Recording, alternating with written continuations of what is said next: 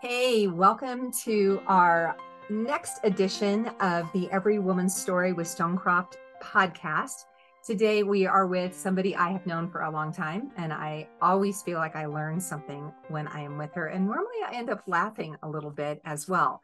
But welcome back to the community at Every Woman's Story. What we believe is that every one of us has a seat at Jesus' table and that we can discover our story as we unpack the pages of God's stories.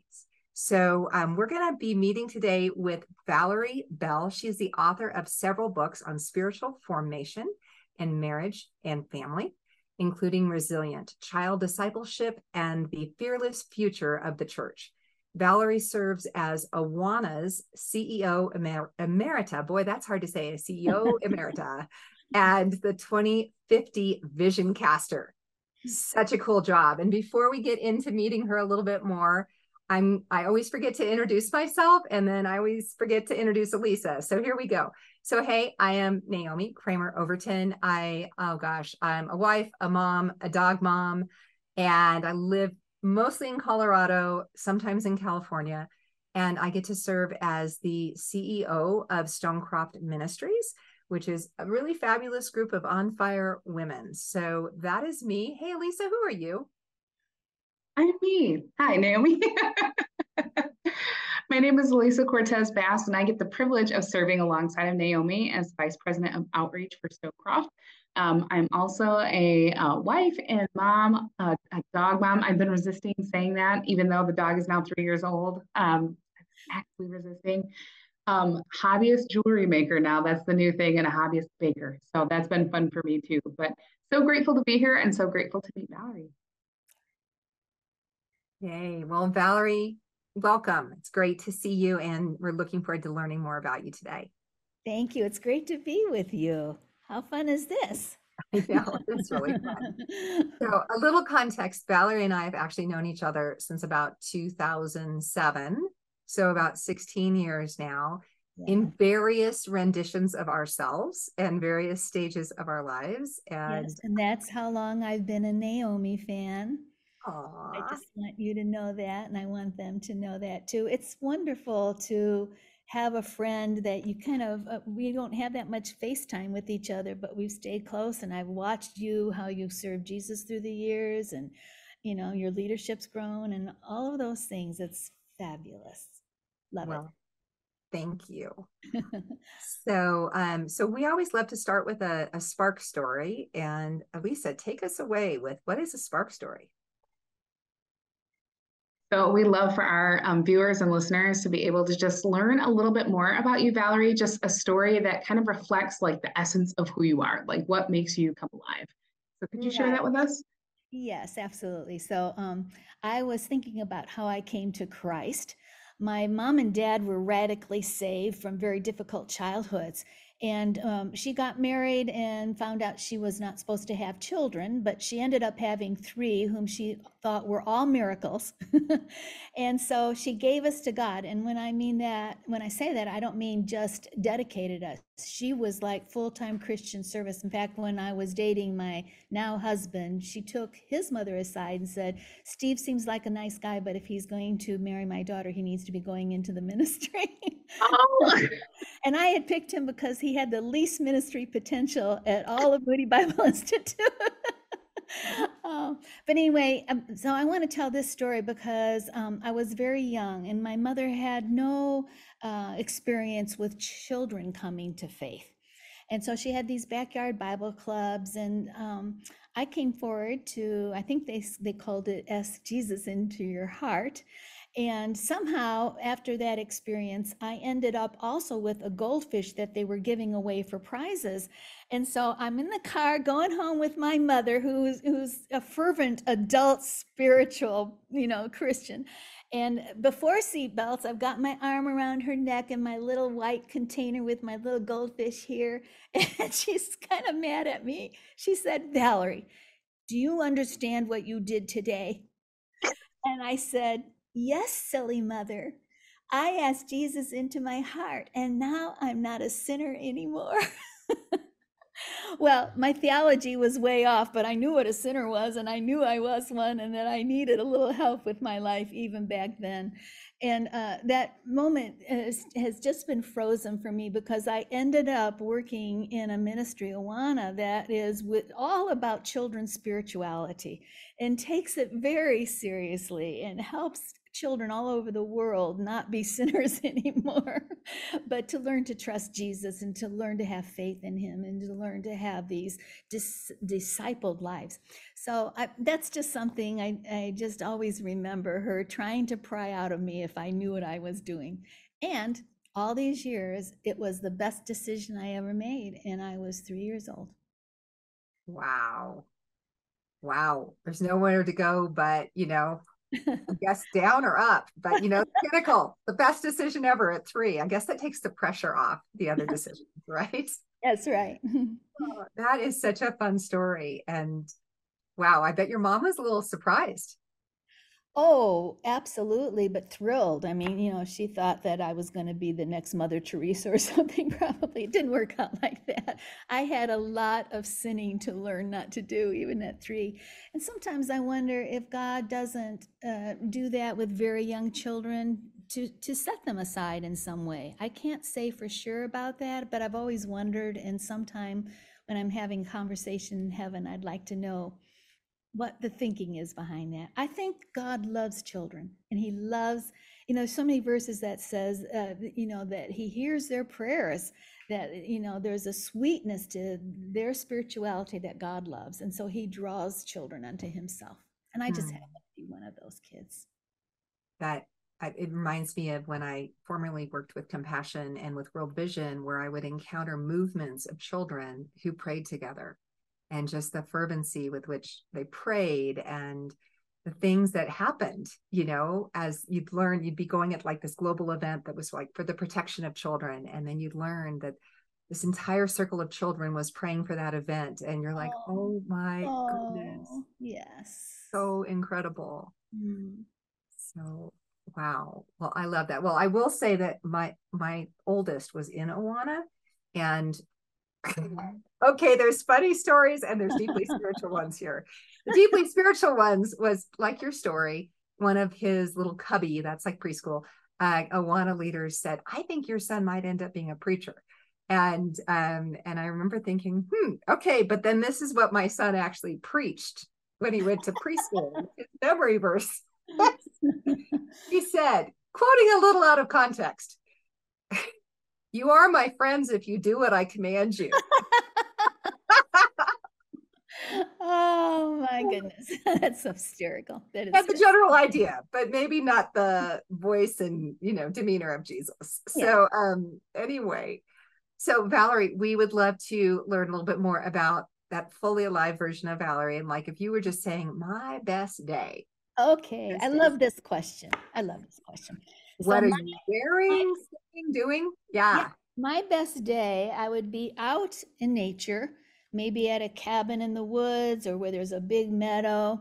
And I would be with my uh, four oldest grandsons, 15 to six years old. And we would have our binoculars and our straw hats on and our apps on our phones that calls in birds. And we would be calling in the birds and um, remarking on them and you know hunting for them and the boys would be learning their calls and we would just have such a wonderful back to nature kind of day. That would be perfect for me. That sounds like a really fun day. I don't you even have come? i'm like fast forward so, yeah eliza you have boys so mm-hmm. can you like is there a day like that in your life that's kind of similar you know, it's it's so interesting because Valerie, like, um, yeah, I'm thinking a few things. Like, one, my mom in a Bible study was how I come came to faith, also, and it was like, yeah, like in six, or I was six years old, so third grade. Mm-hmm. Um, but I also I think about that too. That would probably be a good day for her. Like, but it's not like it's the idea that she gets to have like the kids together, but the idea that they're learning, like they're she could watch them grow, like they were discovering together. I think that's what I hear in what you're saying is there's a part in like growing and discovery together that seems like that delights you. Is that Absolutely. And I'm at the point now where they're getting smarter than me. I'm learning from them, which I love. I absolutely love that they can read something and share it with me and it's, you know, news to me and no, I love that journey together. And you absolutely nailed the description there, Lisa. Mm-hmm. My mom also bought the kids binoculars. At one point, they all received some sort of science ish kit of some sort. So that's just what sparked that for me. Yeah, great. such, such legacies. Um, so that actually brings me to your article um, called Linked Together My Story with Family and Friends. And when you were approaching this article, you were looking at a part of the Bible in First Chronicles chapter one and Second Chronicles chapter one. It was all about what a lot of people would call the boring parts. Um, just kind of like the this person begat that person, and then there's this person, and these these you know chronologies. And you actually looked at this, and like I just heard in Lisa's story and in yours, and you saw more than that.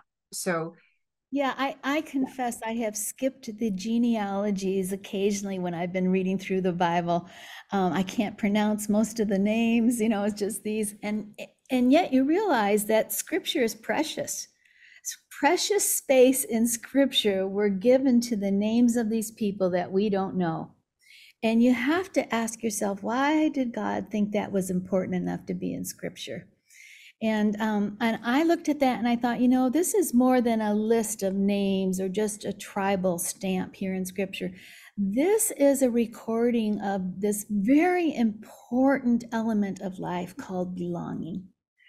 And in this tribe, it, by the listing of their names, there was this sense of this is the these are my people. This is my tribe. This is where i came from. Here are my roots. Uh, here's what i'm going to tell my children about in the future the people that they came from. And so i i looked at that and i thought you know we could really take a clue from that and especially with our own families. Develop the culture of belonging in our families and so uh, we every year we have what we call Lovey Camp. Lovey's my grandma name. You can all borrow it if you like it. I love it. It was my name my father called me when I was a little girl. But we have Lovey Camp, and this year we brought in my brother, who's the historian, and he put all these pictures of our ancestors, old people, up on the screen. Our kids had never seen that, and he told their stories. And he said, This is where you came from. You came from this kind of people, and this man loved this, and here's your grandma, all of this stuff. And um, they began to see it. We had this other thing that we always do with the grandkids when they come over, and we tuck them into bed at night we do what we call massage maze. It's just hand massages. You know, you do all the fingers, you do this kind of thing, you do the massage, and they get to be relaxed. And you start talking about their lives and do they have anything they want to pray about.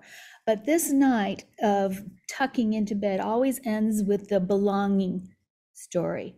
And so we say, Who do you belong to? Who what tribe are you in? In other words, who do you belong to? We go through Aunt Karen and Uncle David and Uncle Craig and Aunt Mary. We go through all the cousins. We literally list dozens of people. And then we say to them, Do you know that means you will never be an orphan? You will never be alone because all of these people love you and you belong to all of these people. And I tell you, that is powerful. And it is the quest that many people are on unsatisfactory throughout life.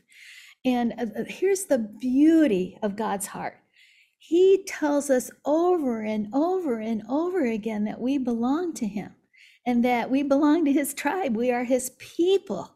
And um, they're just all these beautiful, fabulous scriptures like that. Um, and then I was just going to share this one experience with our six year old. We're out in California. We're on the Santa Monica Pier walk down there.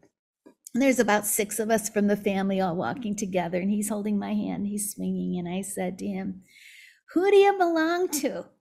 And he laughs. He says, Everybody that's there. And I said, There's more, there's more. And he's going through all these names and then he breaks loose from me and he runs ahead his arms are up in the air nobody else knows what we're talking about he's going i belong i belong i belong That's salvation. We started this whole thing talking about a child's need to deal with their sin, but it was more than that. It was a love for Jesus that began in response to his love. Not that the kid started this whole thing. I didn't start that whole. His love, that was the story that I was responding to. His death on the cross for my sins. I got that. And um, the whole, if you think about the God story that's in scripture, all the way through, God is saying to us, You belong to me. And you belong to me because I created you, because I love you, I care for you, I sent my son. All of these messages, regardless of the history we have of rejecting him and going our own way and doing terrible things to each other, and uh, how um, we've fallen so short of his creative plan for us. His story continually comes back uh, with this great unconditional love for us. And so here's the thing spiritually, if you feel lonely, I mean, if I think loneliness is a huge issue for a lot of people in the world, um, you're not alone. You belong. You belong deeply to God, and you belong to that whole family, that whole tribe. Um, so I think it would be kind of fun for people if they would take this message, sit down somewhere, maybe in the front of their Bible. You know, there's all those empty pages Write down your belonging. Who all do you belong to? Who formed you? Who, who told you about God? Who formed you spiritually? Who's walking beside you spiritually? Who are all these people that you can never, ever go away from? Even, you know, both my parents died 40 years ago, but they their influence is still with me. I still know that they love me, even though they're not here. Um, so, you know, take some time and think about that whole belonging thing and your genealogy. You can write down your physical genealogy and you can write down your spiritual genealogy. And mm. when you feel by yourself and when you feel like nobody cares about you and you don't have anybody you can call to go have coffee with you, go back and look at that and remember that you belong, you belong, you belong. It's fabulous. So that's what I got out of the genealogies. That's amazing. I mean, let's skip over them. skip over them. They're yours. yeah. Um, so yes, I was just, you know, I'm always, I don't know, there's some category of reading that's my favorite. It's kind of like understanding things that are going on in the world. I think that would be my category, my favorite category of reading. And something I was reading, I think in the last 24 hours was about um, the number of friends and how that has just declined so yeah. dramatically and it was something i'm going to misquote it but you'll get the idea. It was something like half of the people only have one friend who they can talk to and really trust. And even there they're not even sure about the quality of that relationship. And um, you know if they could tell them anything. And you're like wow. And it it said that it had gone down from an average of four friends you know a couple decades ago to one kind of, kind of hope they're a friend friend. That's kind of a crisis isn't it? Yeah that's it like, really is. no, and that's concerning. So, I, would love to hear. I first of all, I love the picture of your grandson and the Santa Monica mm-hmm. boardwalk mm-hmm. or the pier. May have been the pier itself. I used to. He live. was preaching it. He was preaching it. was it the pier or the boardwalk? I just got to get it in my brain. The, I think it was the boardwalk. You know, it was the boardwalk. Okay, I used to run there once a week when I lived uh, in so Muskie. but anyway, um, the the thing I want to now bring in and I know is the genealogies. Okay, there's also genealogies where there's wonky people, and even in the genealogy of Christ, you know, there are people who did some really uh, nasty things, mm-hmm. honestly, mm-hmm. and um, it's not, uh, you know, I could I could go into the list, but I'm not going to right now. Yeah. And so when we think about our genealogies and we think about, okay, we're believers in Christ and we know um, or we want to be exploring that and and we do desire this belonging to god. How do we discover that in human terms if a lot of the people in our stories are wonky? Mm-hmm. yeah. Well, i kind of uh, i didn't know i'd be talking on this today so i'm going to be very revealing maybe more than i, I should be when i think back on it but here's the thing naomi um, we're all wonky And I think God does a better job of dealing with our humanness than we do with each other, particularly. And so I, you know, sometimes just think God knew this person was messed up and sinning, but he used him anyway. What was God thinking? Well, in God's perspective, we're all messed up. you know, we're all fallen short. We all need a savior. We all need uh, the community of faith around us. I think it's amazing that he uses all of us the way he does. In terms of our own personal, how do we get along with these people who I belong to, who are difficult, you know? Um, I think that there's such a thing as boundaries. We have to have boundaries if we're in, in a relationship that's toxic and destructive to us. But um, I hear a lot more talk about boundaries than I do forgiveness. And I hear a lot more about some of our psychological, uh, in, uh, you know, reinforcements than I do about this sense that um, God uses all of us as healers for each other, and God uses all of us as confronters for each other. And a lot of times, you know, it's more it's more facile just to break out of the relationship and not have to deal with it. And um, I just, if you find yourself like that, you know, and you need help, talk to somebody who can help you with it. But recognize that God's love can be miraculously healing. And if that's what he plans to do in some of those broken relationships, you want to have a front row seat to that. You want you want to see when that person comes around and when they ask for forgiveness and some of those good things start happening. So I'm I'm not a psychologist, but I do um, believe in in the power of the scriptures. I believe in the power of the gospel, and for me, that means I just don't give up. I don't think I have permission to just give up. But um, and I know people write, well, you haven't been in this relationship. This hasn't happened to you, and I understand that. So I'm going to put a comma on that and you, not a period, you can add what you need to clarify that. yeah. Well, I love it. And um, Sammy, can I ask a quick follow up? Please, please go ahead. Yeah. Um, one of the things that you said earlier is um, you call it like a tribal stamp.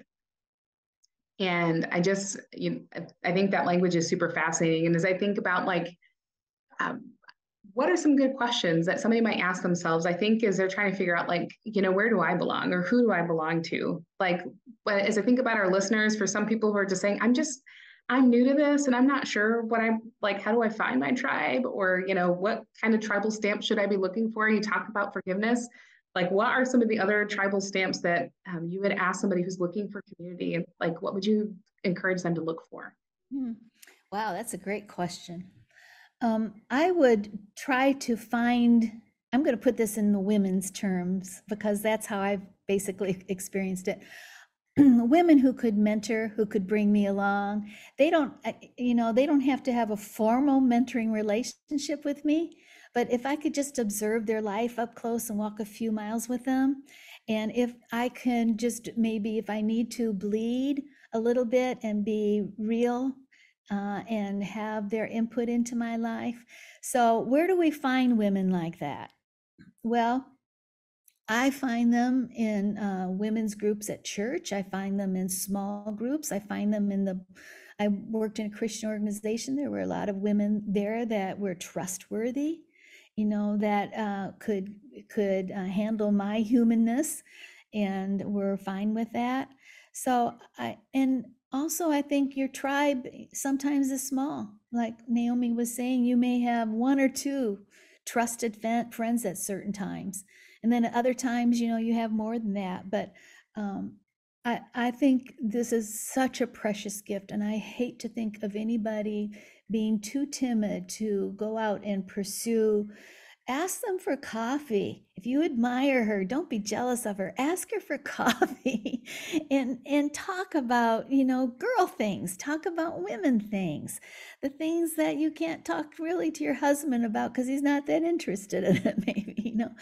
Um, have coffee. Uh, make sure that you're at church. You will find more people there like that who understand this need for compassionate companionship in life.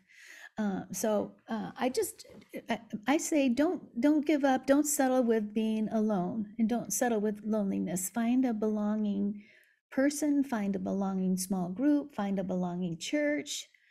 Um, find somebody who will you know, clean your house and you'll clean their house. When I'm saying sharing life, I like that phrase, sharing life. Um, mm-hmm. Um, it's it's not just sitting in a Bible study together; it's doing life together, and that's what we need. So as I continue my genre of how to understand how the world works, um, yeah, I was listening to a podcast by somebody who was some Ivy League psychologist about how we connect with other people and exactly to your point, Valerie, she was saying we tend to think people will reject our mm-hmm. invitations, but since most people are really so isolated, that we can be surprised. And if we just say, hey, I'm fascinated by the thing you just said, like if we were in a class together, or, you know, I see that you have kids that are such and such an age. I'd love to hear more about like what you're learning from them or whatever, um, or with them. And can we go on a walk? Can we go to coffee? That it will be accepted more times than we think. And Valerie, uh, that has happened between you and me. You might remember that when we were, but I knew I really wanted more Valerie in my life. Um, and I reached out to you and I said, Will you mentor me? And I loved your answer. You were like, Well, you know, I'm privileged. I'm honored that you had asked me to do that. But Naomi, I'll be your friend. And, um, that mentor questions always spooked me a little bit, Naomi. but I would be happy to share life. That's what I'd be happy to share life, you know. And uh, this a couple years ago, Steve and I we're starting to be in the retirement phase of life, and we don't have natural everyday friendships anymore because we're not going to work with people, and we recognize we're going to be by ourselves. This is COVID too, you know.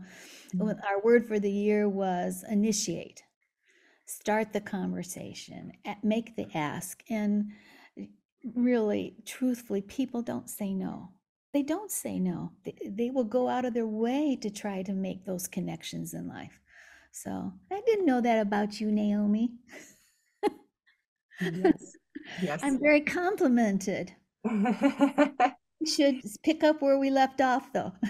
I'm glad I asked. Um, yeah. Well, we're about to the point where we're going to leave with some just kind of moment to just think about and breathe in God's word.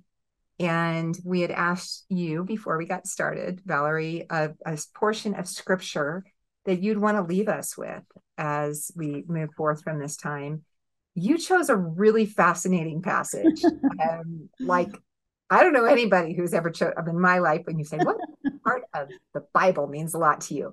I Nobody may even be my life verse. That's how crazy. chapter two, verse five. Would you talk to us about this before we uh, share it with everybody? Absolutely. This is the the wedding feast at Cana. It's the first miracle that Jesus ever performed, but it has a little phrase from his mother Mary speaking to the disciples, and she says to them, "Do whatever he tells you."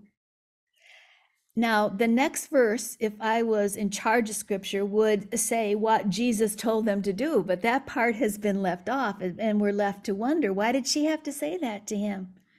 Why did she have to say that to them? Because something about what Jesus asked them to do required faith. Did they have to turn around? Did they have to do the hokey pokey and turn themselves around? something embarrassing out in public? I don't know what it was. But it was not just Jesus turning the water into wine at this wedding. It was the faith of the disciples combined with the miraculous uh, powers of Jesus that turned the water into wine. So many times as I look back at my life, I was at a crossroads where the next step that I felt God was asking me to do didn't make any sense. And also, I didn't even want to do it. I wasn't attracted to it. I was. I'll, I'll give you one example of this. Uh, going on the on the Awana board, Um, they, I was one of the first women. I went in to check it out. It was all older men, and they showed me a picture of a graveyard where they're going to be buried together. They'd come to Christ as boys together. They'd done life together, you know. I prayed about it, went on that board, and four years later, I was the CEO of Awana. I had never planned that in my life. It, and it was something that used everything God had given me. He took my water he took my water and he turned it into wine. I had sat through 23 years of Global Leadership Network uh, summits without realizing I was being prepared to lead like that. And so, yeah, I, I just think, you know, if you're at a crossroads and you don't, you feel a little lost, God is maybe moving you in another direction. I started as a singer, I used to travel and sing. And then uh, I went to a conference and the national speaker didn't show up and I had to speak. I was terrible. I looked out at 2,000 disappointed faces. It was awful experience. And I got on the plane and I just heard God say, Will you do what I ask you to do? Will you bend to me? Will you do what I ask you to do? And that started my writing. So, you know, none of that was planned. All of it was very um, off putting almost to me.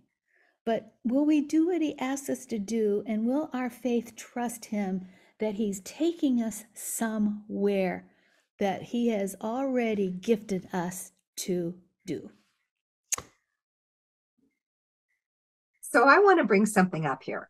Some of the people who are watching this or listening to this are women who might feel that what they're being asked to do um, is to lead in some way.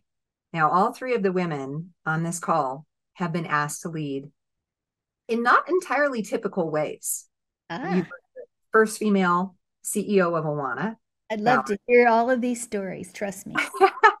Eliza has been an executive with a not only at Stonecroft, uh, which is primarily focused on women, but at uh, one of the major denominations um, in the Christian faith.